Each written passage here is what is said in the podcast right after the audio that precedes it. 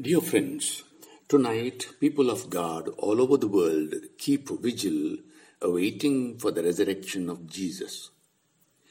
Liturgy has three parts liturgy of the light, liturgy of the word, and Eucharist.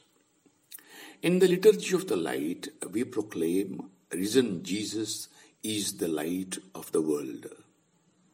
In the liturgy of the word, we recall to our mind the great works of God for humanity, particularly the passion and death of Jesus. Tonight we pray, risen Jesus may remove the darkness from our life.